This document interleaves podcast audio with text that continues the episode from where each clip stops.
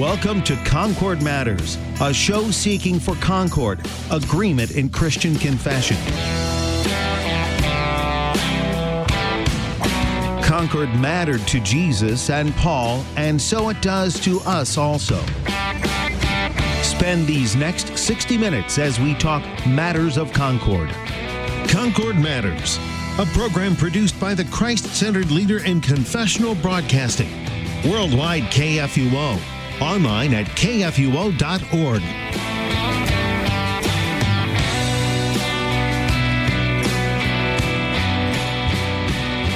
Good afternoon and welcome to Concord Matters here on Worldwide KFUO.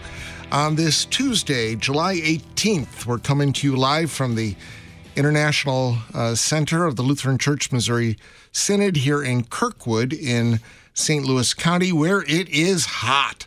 It is hot. The last couple of weeks of July in the upper Midwest, on average, is the hottest two weeks of the year, and it's living up to that billing. It's about close to 100, and it's going to be a little hotter the next couple of days. Where is how is it where you are? You may be listening in the southern hemisphere or up in the Arctic regions or wherever. We are literally covering the world here on Worldwide KFUO, and uh, we're glad you're joining us today. I am your host.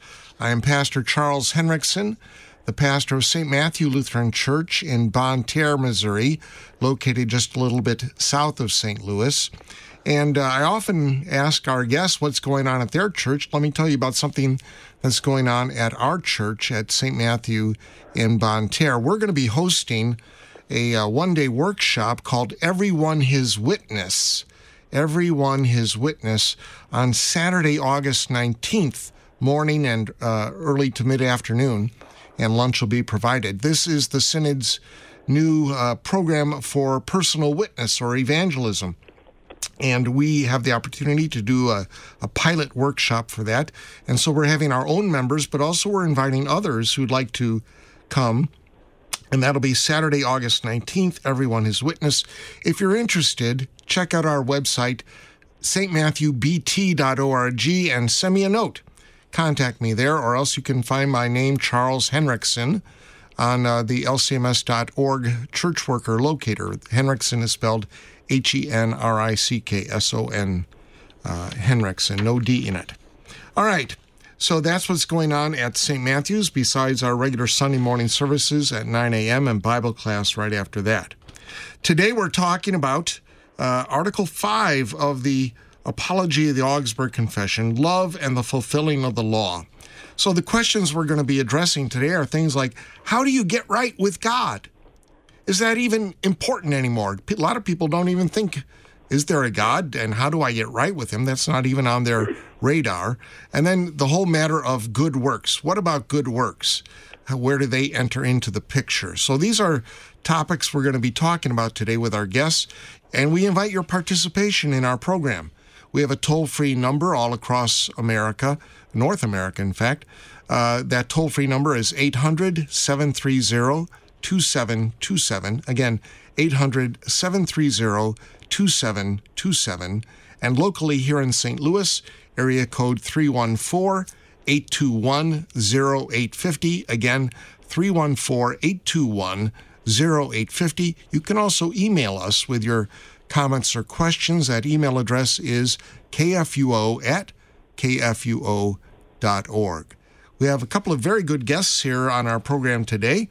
Um, a, a, veritable regular, uh, my go to guy here when I need a guest, and that is Pastor Warren Woerth of Good Shepherd Lutheran Church in Arnold here in the St. Louis area. Welcome back, Warren. Glad to be with you and what's going on at Good Shepherd in Arnold? Well, and we kind of have the laid back summer schedule, so not a lot of extra activities, but certainly still our divine service at 9 a.m. every Sunday.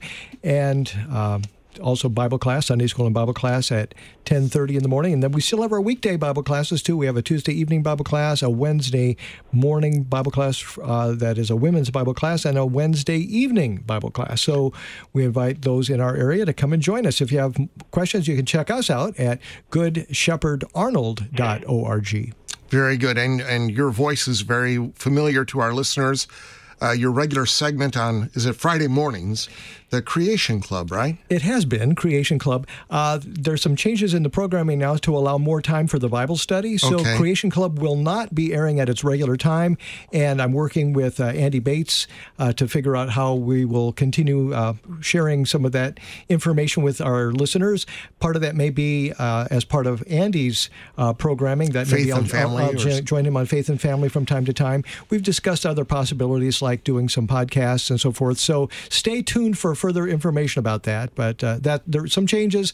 We're not going to go away completely, but it's a change from what it has been. Very good. Uh, I'm glad that you're still going to be part of uh, KFUO. You add a lot to the ministry here. Well, thank you. I appreciate And then it. our other guest, who is online, is uh, also a Missouri Synod Lutheran pastor, and that is Pastor David Juhl, J U H L. He is the pastor of Our Savior Lutheran Church in Momence, Illinois, just south of Chicago. Welcome, Dave. Thank you, Charles. It's good to hear your voice as always. As always, as of last week, Dave Juhl and I were roommates out at a very good conference uh, in Cheyenne, Wyoming.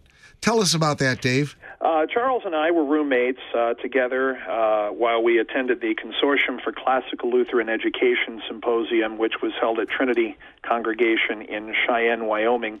Uh, it's a group of uh, congregations around our synod and some homeschoolers as well who uh, use a classical education uh, way of teaching uh, children.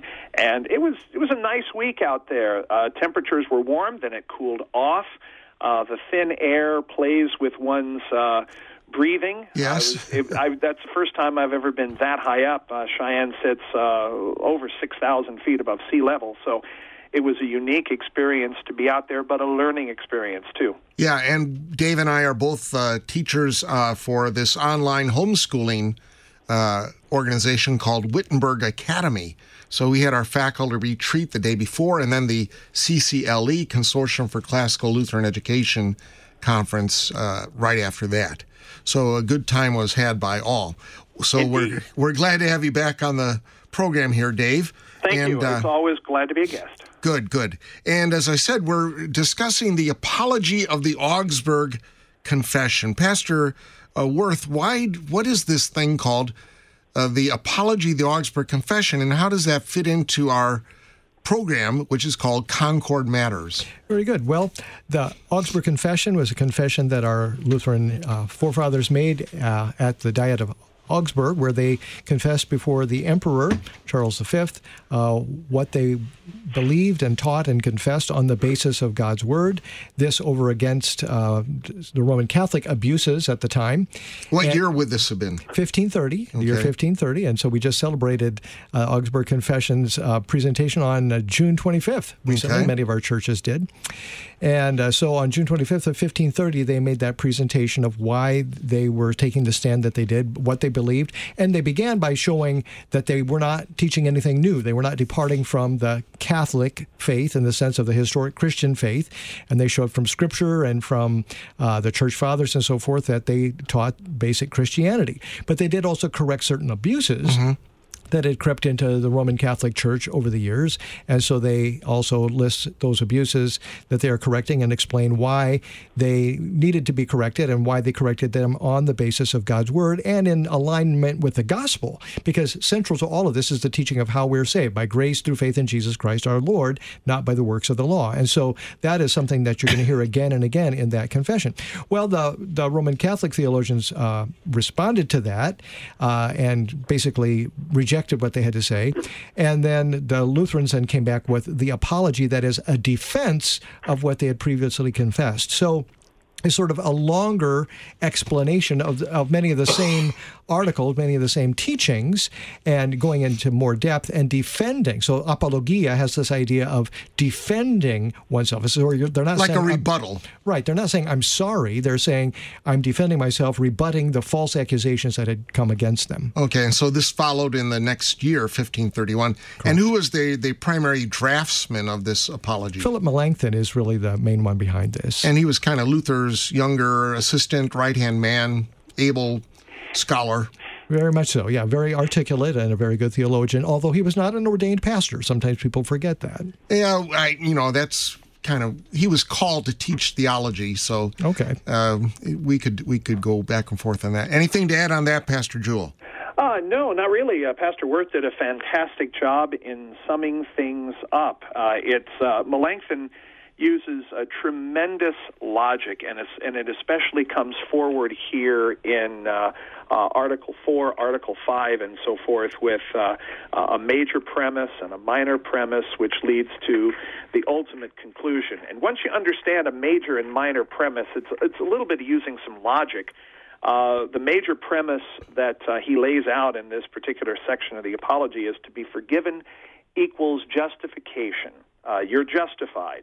And this happens by faith alone. So ultimately, uh, by faith alone, we are justified. So if you understand that kind of uh, triad there, that little corollary, how this works, everything begins to open up in this particular section of the Apology of the Augsburg Confession. It's brilliant logic. Now, Pastor Juhl, you mentioned these articles, Article 4, Article 5. Uh, in the Augsburg Confession itself, uh, Article 4 on justification was just a, a few short sentences. In the Apology, it goes on for many, many pages, and you could even look at this Article 5 called Love and the Fulfilling of the Law as an extension of Article 4. Um, what does that tell us about uh, what the Lutherans realized was the underlying problem behind the abuses they were correcting uh, that they talk about in the Augsburg Confession? Do you follow where I'm going with this? Yes. Uh, the reason why, if you have a copy of the Book of Concord, uh, if you look at the Apology, you'll notice that this particular section just keeps going and going and going and going. Whereas in the actual Augsburg Confession itself, it's just a short little three or four line paragraph, and then it continues on into five and six. But this section in the Apology it's almost as if you know you want to sit there and look at your watch and say, uh, is, is, I think haven't we talked about this enough? But what we're dealing with here, though, is the chief teaching of Holy Scripture. If you get the chief teaching of Holy Scripture correct, if you explain it in such a way that Scripture explains it, you'll get it right. If you misunderstand it and make uh, make uh, man the center of things rather than uh, the uh, atoning death of our Lord Jesus Christ and what this brings us, uh, you're not going to get it right. And so Philip Melanchthon takes great, excruciating pains to work through logically how this uh, how this great work on God's behalf for us uh, plays out.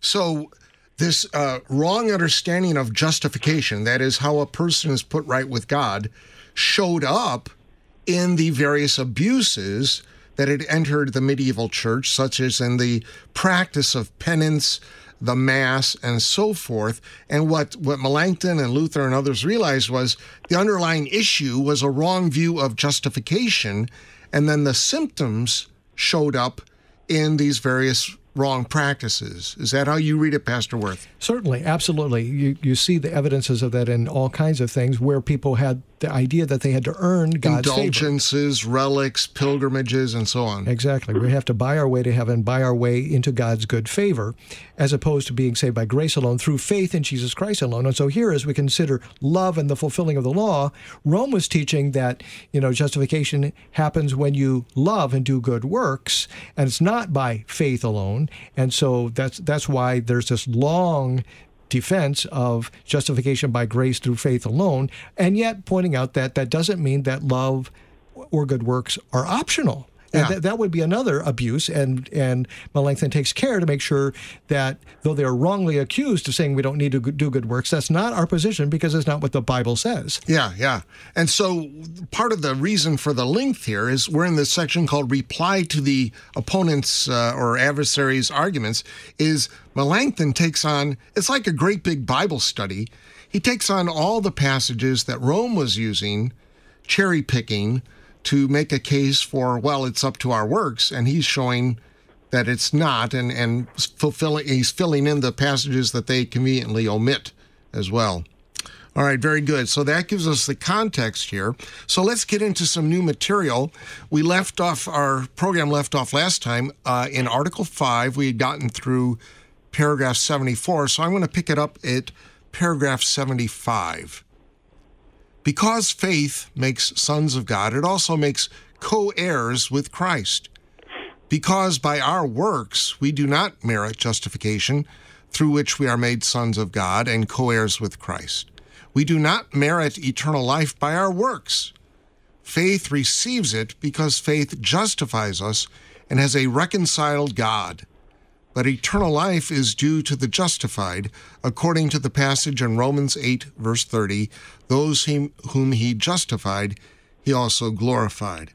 So, Pastor Juhl, it seems that Melanchthon here is presenting two possible ways by which people could uh, gain eternal life, at least hypothetically. Uh, what are those two options that are, are, put forward here? And one of them drawing and one of them's right. Well, the, the correct one is we are saved by God's grace through faith in Jesus Christ alone. The other option would be we are saved by our works alone. Uh, we are saved by what we do, and uh, perhaps we could even go as far as to say God pours into us this thing called grace that helps us, kind of gives us this little uh, kick in the rear end to uh, get busy and do good things for other people so that we can earn our way uh, into eternal life. But uh, here Melanchthon makes clear uh, it is faith that makes sons of God, and it also makes co heirs with Christ. We don't merit anything. We receive God's merit to us in Jesus Christ and in his blood and in his righteousness. Why is it important that he says that we are co heirs with Christ? We are co heirs Christ because every promise that God makes uh, to, uh, to and through His Son, He makes to us as well. Uh, it's like somebody uh, handing out a will, so to speak, or, or a testament, and saying, In this document, I give, leave, and bequeath you the following things. And so He has given, left, and bequeathed to us uh, this wonderful forgiveness and life and joy that we have uh, in Jesus Christ in his death and resurrection. And so he makes us uh, co heirs. We have sonship with God, as some translations say, mm-hmm. through Jesus Christ. And that's ours as a gift by believing that he has taken care, he being Jesus, has taken care of everything necessary for our salvation. So, being sons of God, how do we get there, uh, Pastor Woerth? We get there as God's grace comes to us in the gospel. And that gospel, whether you're talking about the written and spoken word of God or gospel as in baptism. Yeah. Which is which is the word of God. Get with, joined to Jesus. And we get joined to Jesus. Absolutely. Which again in Romans, Paul makes a big deal of that, that we were crucified, dead, and buried with Christ and raised with him to walk in newness of life as his sons and daughters. So we have been born again by God connecting us to Jesus, and therefore we receive the benefits of what Jesus did on our behalf, both his perfect life as well as his sacrificial death and victorious resurrection. Now, you mentioned uh, one of the inheritances we receive is, is eternal life, uh, resurrection life. Jesus was raised from the dead. What does that mean for us? You talked about walking in newness of life now. Uh, what does that involve, and is there anything more to it than that? Well, certainly. I, I, think maybe where you're going with this is the idea of not only eternal life hereafter, but also new life now. Well, I'm talking. I want you to explain both. Uh, okay, and so so the, the here and now benefit is especially that Paul makes a big deal about with his speaking about this in Romans six, which Luther picks up on when he talks about uh, the meaning and importance of our baptism is that having died with Christ and been raised with him, the old you, the old me that was a slave to sin and did not obey God, hated God, fought against God, now is dead. And a new you, a new me, has come forth out of the waters of holy baptism to live with God in righteousness and purity forever. So now he says, So consider yourselves dead as far as sin is concerned, but alive as far as God is concerned. Don't give the members of your body as instruments of unrighteousness that leads to death anymore. Instead, yield uh, the members of your body to God and and serve God uh, by and, and again he ends that whole section by saying you're not under law but under grace which is a wonderful thing which ties very much into what we're talking about here that the good works we now do in this new life we have been given in Christ are not a result of the compulsion of the law Instead, they are the result of responding to God's grace, His love for us in Christ Jesus, that has forgiven our sins and made us new people. Uh, we are born again. We're made new in Christ. We've been raised from the death of sin and slavery to sin to be God's people, and we long and we desire to, to obey God and to serve Him and, and obey His commandments. And we do that willingly and joyfully as the Holy Spirit, who worked repentance and faith in us, also sanctifies us and helps us to grow in this new life in Christ. And so, this is where He will go when He discusses love and the fulfilling of the law and good works. Yes, that is true for Christians. It doesn't merit our our justification or our forgiveness, but it is the life of the Christian who has been raised with Jesus. Absolutely. So it's a response and it's the fruit of of that faith in Jesus and the grace of God that comes to us only in Jesus. Now, Pastor Julie, uh, about this inheritance, being co-heirs with Christ, um, what does that mean for when we die? What it means is that we have hope. And it's not, uh, as the musical South Pacific says, I'm stuck like a dope with a thing called hope. it is a sure and certain hope that we, as Jesus has been buried uh, in the tomb and is risen from the tomb, we too, when we are uh, put into our graves as Christians, have the sure and certain hope of the resurrection of the body and the life of the world to come. We have this right now in Christ, and yet in its fullness, when He does return to judge the living and the dead, we too will have a share in His inheritance at that time. Now, this eternal life, Pastor Juhl, is this going to be just like more of the same going on for billions of years? I mean, like uh, when you were out in Cheyenne about a week ago, you were feeling pretty punk, you know, with the heat and the elevation. I just had a little internal distress over the weekend. Is it going to be like this forever? And what about my sinful thoughts? And is that was is that all going to be part of eternal life, just like life now, except times a billion?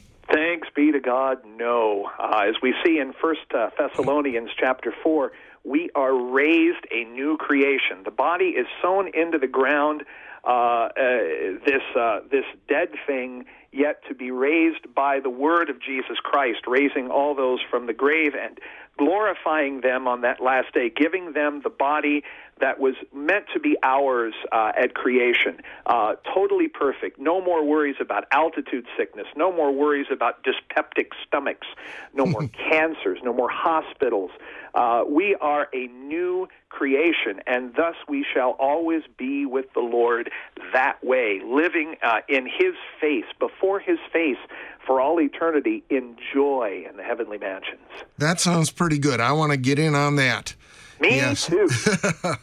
all right, so that gives us something to look forward to, and it's all by God's gift through our Savior Jesus Christ. And this gift is for you, dear listener. Uh, go to your local church that teaches the gospel of Christ and get in on that. This is the most important thing in life is that you know your Savior, our Lord Jesus Christ. This is what life is all about. It opens up a new life to you now and even better in the age to come. All right, uh, next paragraph, 76. We'll just get into this at least before the break. Uh, paragraph 76. Paul tells us the commandment about honoring parents by mentioning the reward to that commandment, added to that commandment. He does not mean that obedience to parents justifies us before God, but when obedience happens, and those who have been justified, it merits other great rewards. Let's talk about that a little bit here, Pastor Woerth.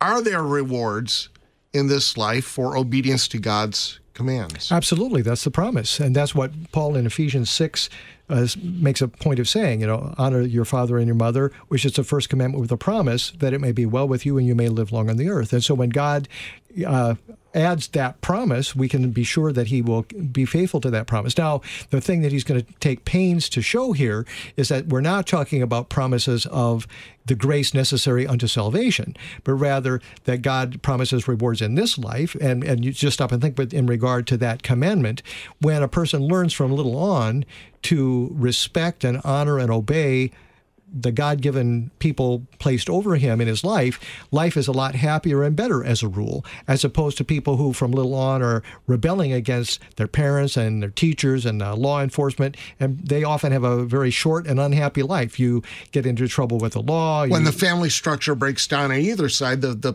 children being rebellious or the parents not doing their job, we have Right. chaos, as you can see in most any uh, dysfunctional city. and it's harmful to the individual as well as to society. And so that promise uh, is something that we should take seriously in terms of bringing our children up in the nurture and admonition of the Lord and helping people to understand that the fourth commandment, respecting our parents and other authorities, is given to us for our good.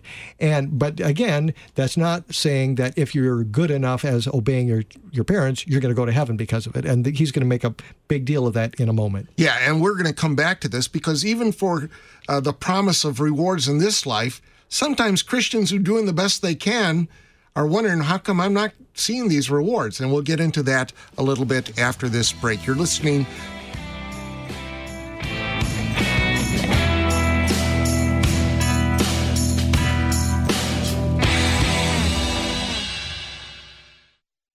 Concordia University, Wisconsin in Mequon overlooks a half mile of beautiful Lake Michigan shoreline. CUW campus is located 15 miles north of Milwaukee with over 70 undergraduate majors, 28 graduate degree programs, and doctorate programs in pharmacy, physical therapy, occupational therapy, and nursing practice. CUW offers online learning and accelerated learning at one of nine Wisconsin centers and one in St. Louis. Traditional or accelerated education. CUW has the program for you. CUW.edu.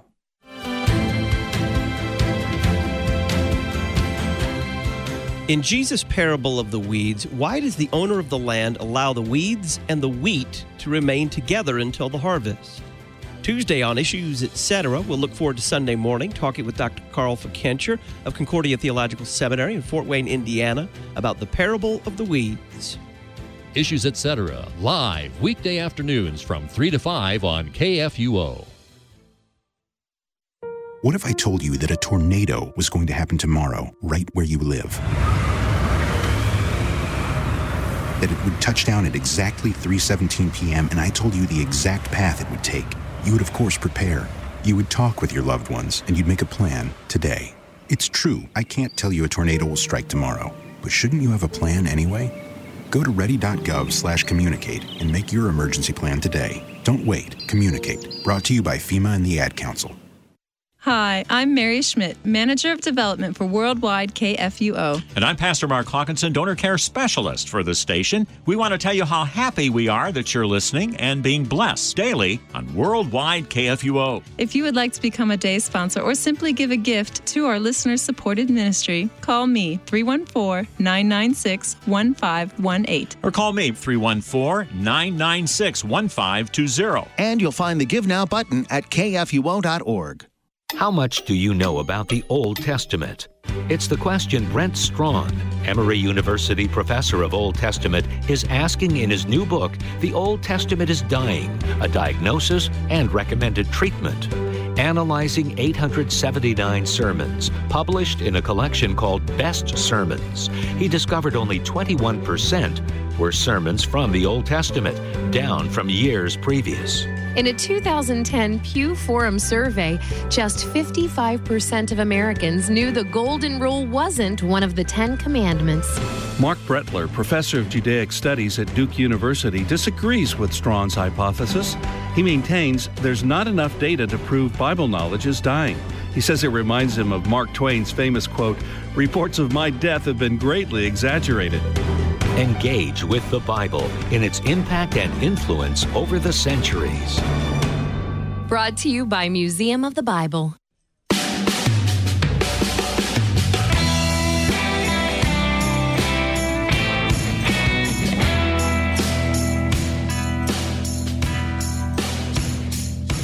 Back. We are back on uh, Concord Matters here on Worldwide KFUO uh, dot org.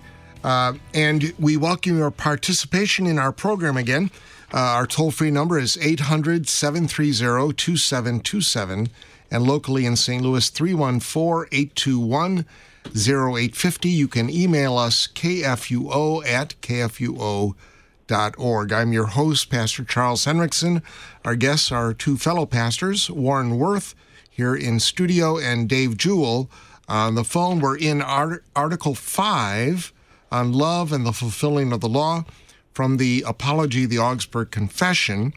And we just got uh, reading uh, paragraph 76, where it says that there are rewards in this life for obedience to God's commandments. They don't merit eternal life, but there can be temporal rewards, meaning rewards for this time, uh, by keeping God's commandments.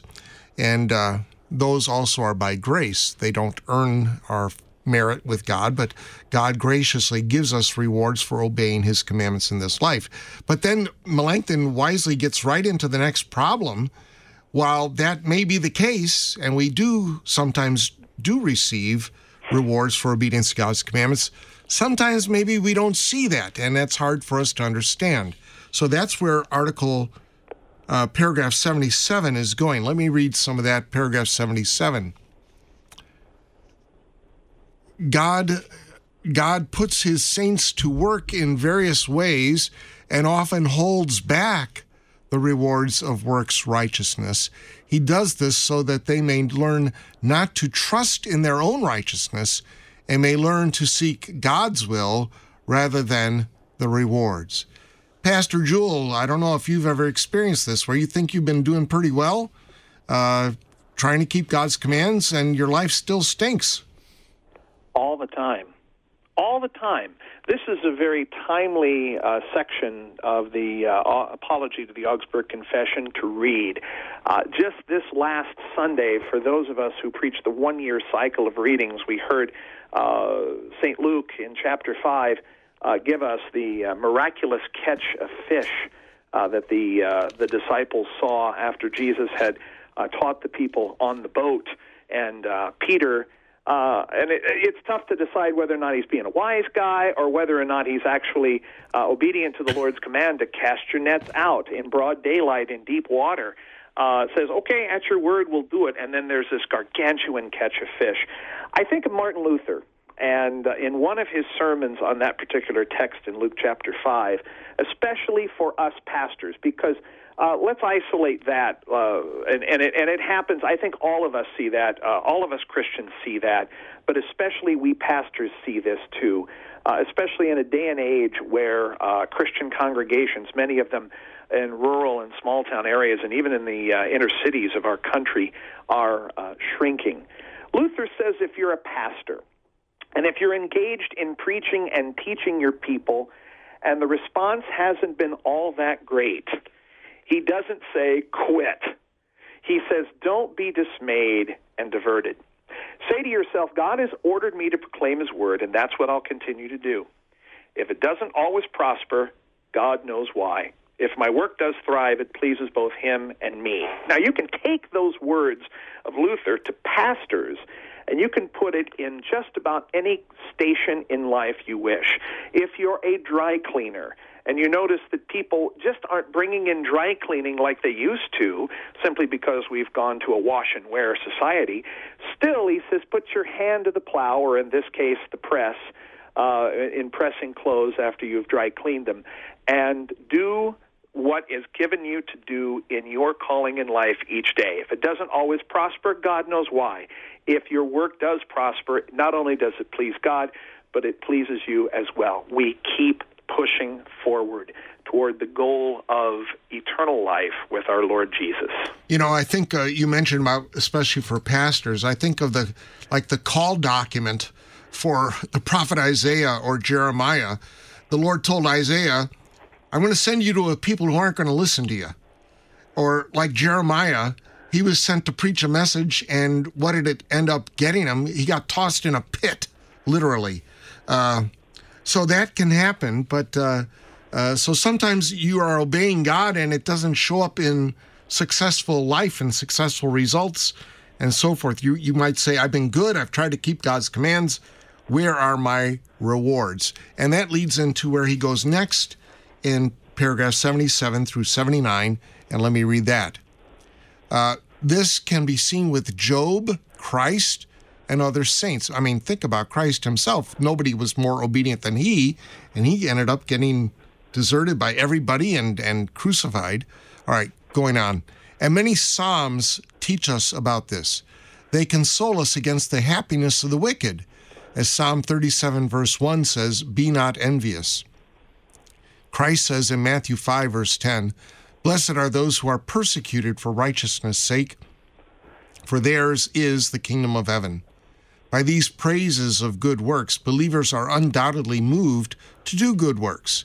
Meanwhile, the teaching of repentance is also proclaimed against the godless whose works are wicked. God's wrath, which he has threatened against all who do not repent, is displayed. Therefore, we praise and require good works and show many reasons why they ought to be done. Pastor Woerth, um, even though we may not see temporal rewards to our good works, and we may see the wicked doing quite well, um, that that can be uh, a discouragement, I suppose. And what should encourage us? Well, what should encourage us is always at the Word of God.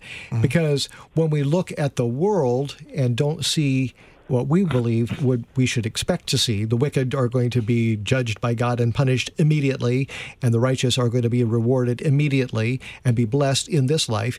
Uh, we, are often confused, but we you know we have to look to the Word of God, the promise of God, and especially the cross of Christ. Mm-hmm. Because if you think Romans eight, you know, in the midst of all kinds of tribulation, how do I know that God really loves me? You know, He who spared not His own Son but gave Him up all for us all, how will He not also with Him freely give us all things? Who can bring anything against those whom God God has chosen. You know, can anything in all creation separate us from the love of God in Christ Jesus our Lord? No, it cannot. And that's where you have that final confidence that clinging to the promised mercy of God in the crucified and risen Lord Jesus Christ, that's how you know that God loves you, even though outward circumstances may lead you to doubt it. Yeah. And I would recommend to any of our listeners who are struggling with this question, it's, it's the age old question why do the righteous suffer and the wicked prosper? This comes up over and over again as Melanchthon notes in the Psalms. And to me, the parade example of the Psalm that gets into this the, the most is Psalm 73. I, I really recommend that you read Psalm 73. If you're ever struggling with this question, why why uh, do the righteous suffer and the wicked prosper? Why am I suffering? Does God really love me? And I see all these people who don't care for God doing quite well. Uh, read Psalm 73, and I think you will be blessed. All right. Um, so he says, We pray, therefore, we praise and require good works and show many reasons why they ought to be done. What was the accusation, Pastor Juhl, against the Lutherans regarding good works?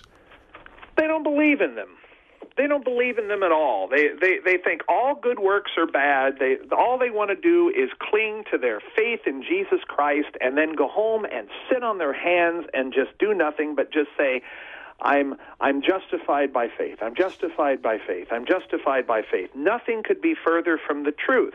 It's you've got to get this business in order. Mm-hmm. First comes faith, then works follow they will follow because a lively hope in Jesus Christ means that people will be busy in doing what they're doing in uh, in order not only to help keep society moving forward but also to show forth the love of God in Jesus Christ by the very fact that God has given them places to, uh, to, to be in in life and tasks to do in those places in their daily life to um, to show forth the love of God in Christ. So let's be clear about this. Lutherans are in favor of good works. I we, certainly hope so. Yeah, it's just we got to not put the cart before the horse. It's right. the ordering, as you say.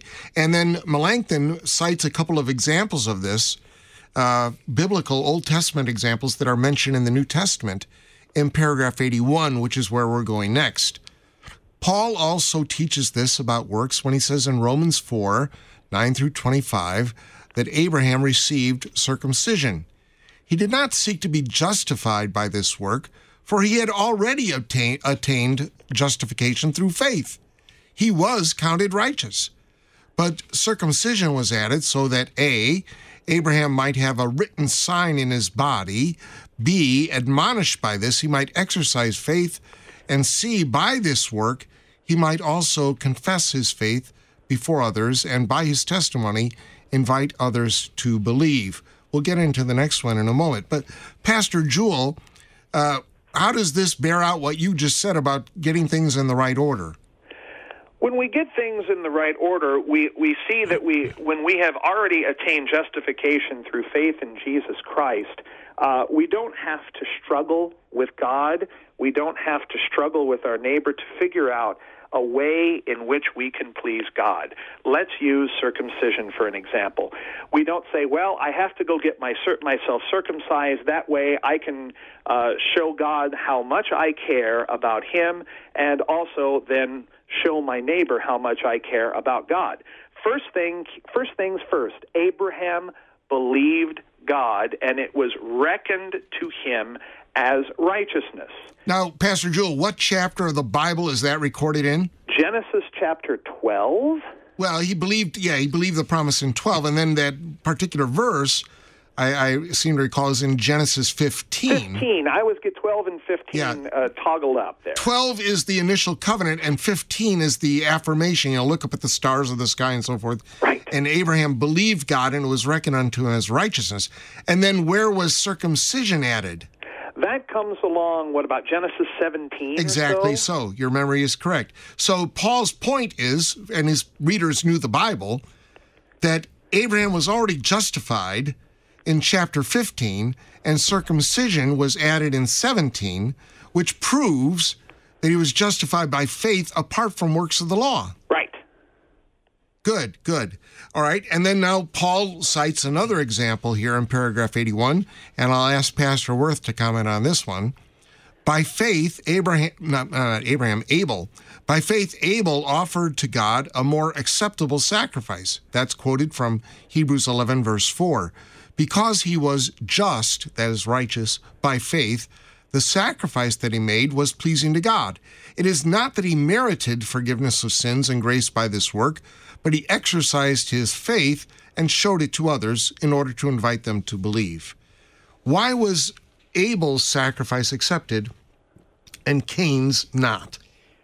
Uh, the writer to the Hebrews points out it was a matter of faith. Cain was offering his not in faith, but as a work, and almost even a, a cheap work. a cheap work. That's something he he begrudged God this, and uh, Abel's was uh, uh, freely done out of faith in God. He gave the fat of, of the sheep and so forth, the best, the first and the best, and the fat to the Lord, and was evidence of, of his response to God's goodness to him.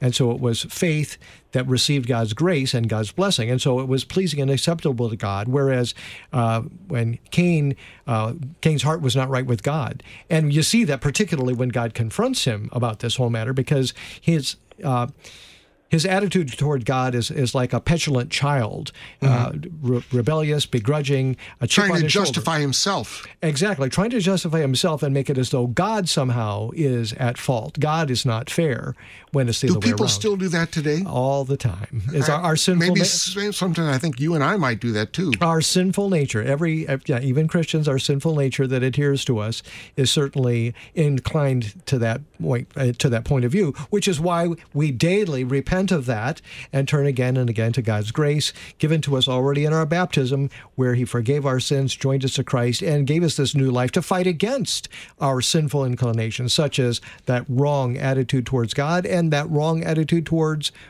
works and, and what works are pleasing to God. And that's where we're going next in paragraph 82 about a, a wrong way to look at good works. Let me read paragraph 82. In this, w- in this way, good works ought to follow faith. That's what Pastor Juhl said earlier. Uh, yet people who cannot believe and be sure that they are freely forgiven for Christ's sake, and that freely they have a reconciled God for Christ's sake, use works in a far different way. When they see the works of saints, Christians, uh, they judge in a human way that saints have merited forgiveness of sins and grace through these works. So they imitate them, thinking that through similar works, they merit forgiveness of sins and grace.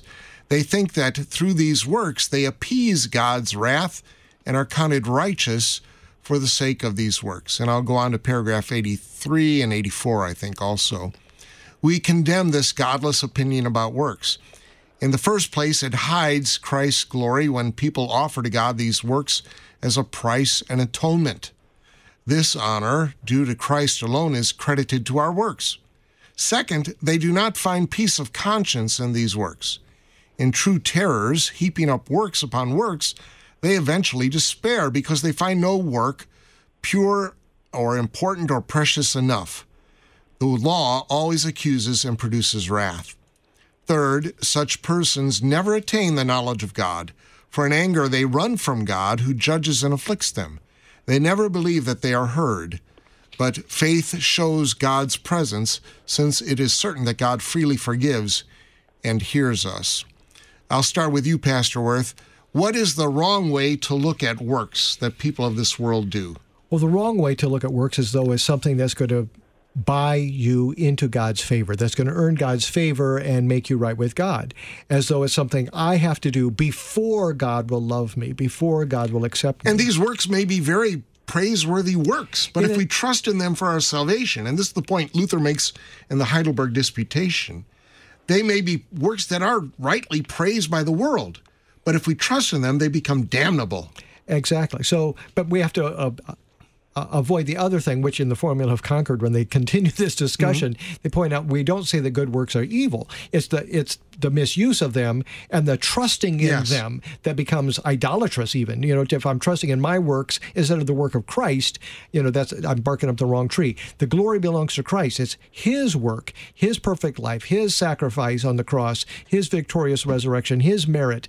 That's where my confidence comes, and He gets all the glory. And the works that I do, when I do them rightly, moved by the Holy Spirit, having received the grace of God in Christ, then that's well pleasing to God on account of Christ. But the, both the quantity and quality of our works will always be lacking. We're never going to be perfect. Our works are never going to be good enough, precious enough, as it says here, to give us the hope of everlasting life. But rather, uh, it's only on account of the merits of Christ that what we do is a sweet smelling savor, a sacrifice well pleasing to God on account of Christ. You know, I'm just thinking of John 15 and Galatians, what is it, Galatians 5, about I am the vine, you are the branches connected to me, you'll bear much fruit.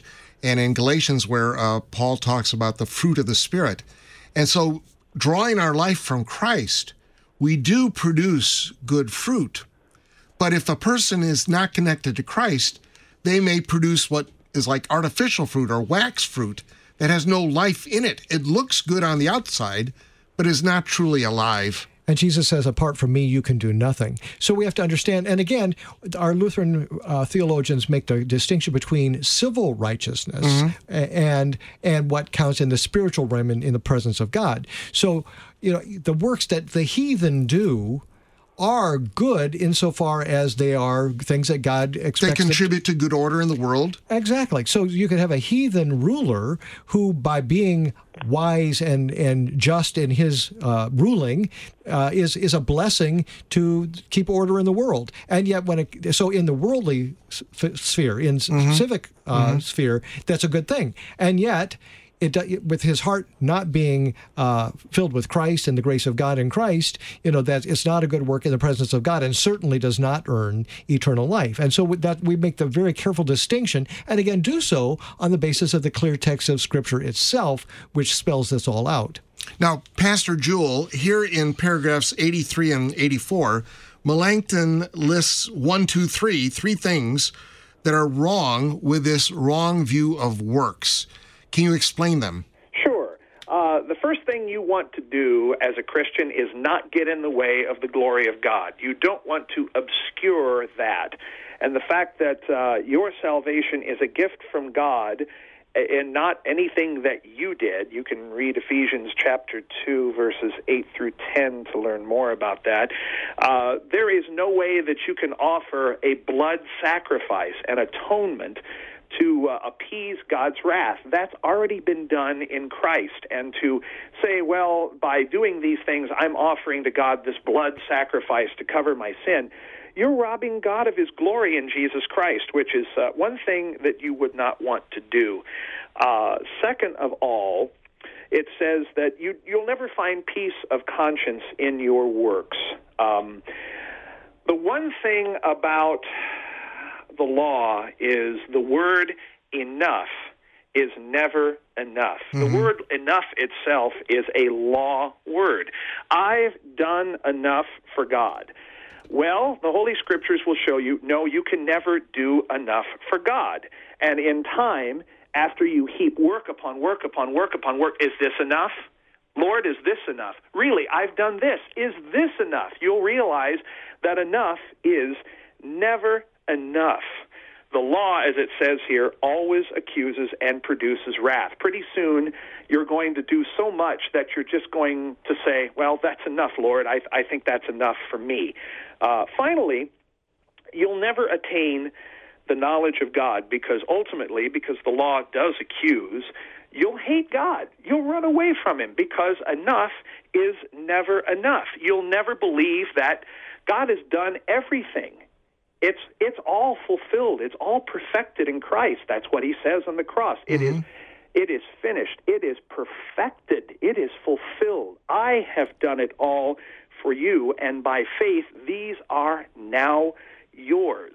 So rather than heap up enough, believe that Christ has done enough, the greatest good work for you.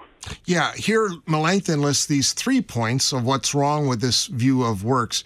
And the first two, he uses, I don't know how many dozens of times. It's like a leitmotif or a refrain running through the uh, whole Lutheran confessions, and particularly the apology, uh, that our teaching gives A, all glory to Christ, and B, true comfort to troubled consciences. You'll see that over and over and over again. This, this uh, uh, worship of Christ, that we don't want to rob him of his glory. And secondly, this pastoral concern, because only this teaching of justification will really give a comfort to a troubled conscience. Because if you're thinking it's any part you to merit your salvation, either you're going to end up in the ditch of despair on the one side or the ditch of pride on the other. You know, the Pharisees thought they were pretty hot stuff, and so uh, they they fell in the pride thing. But for any of us who have ever been in a spirit super spirituality movement, which comes in many forms, and I've been there and done that and got the T-shirt, uh, you end up in despair. You're the pressure of of thinking I'm not a first class Christian, and maybe some of our listeners out there have been in churches like that where the, you, the pressure was on you. You've got to measure up to these first class Christians, and if you don't, well, then you really feel the pressure. And am I really a Christian at all? You're going to end up in despair, and then that leads to the third point. You're not going to come close to God and call upon Him because you think you're you're too far away. Anything you want to add on that, Pastor Juhl? Yes. Um, so often we pastors will hear someone when we invite someone who hasn't been to church in many years or we haven't seen in a while, and they're going through a rough patch in their life. And the one thing I hear from them from time to time is the phrase, well, Pastor, I'd love to come to church, but first I've got to get right with God before God can get right with me. There's something that I have to do to make amends to God, and then I can come to the house of the Lord. Well, you got the cart before the horse once again. Uh, you come to church in order to hear that God is right with you in Christ. It's all taken care of.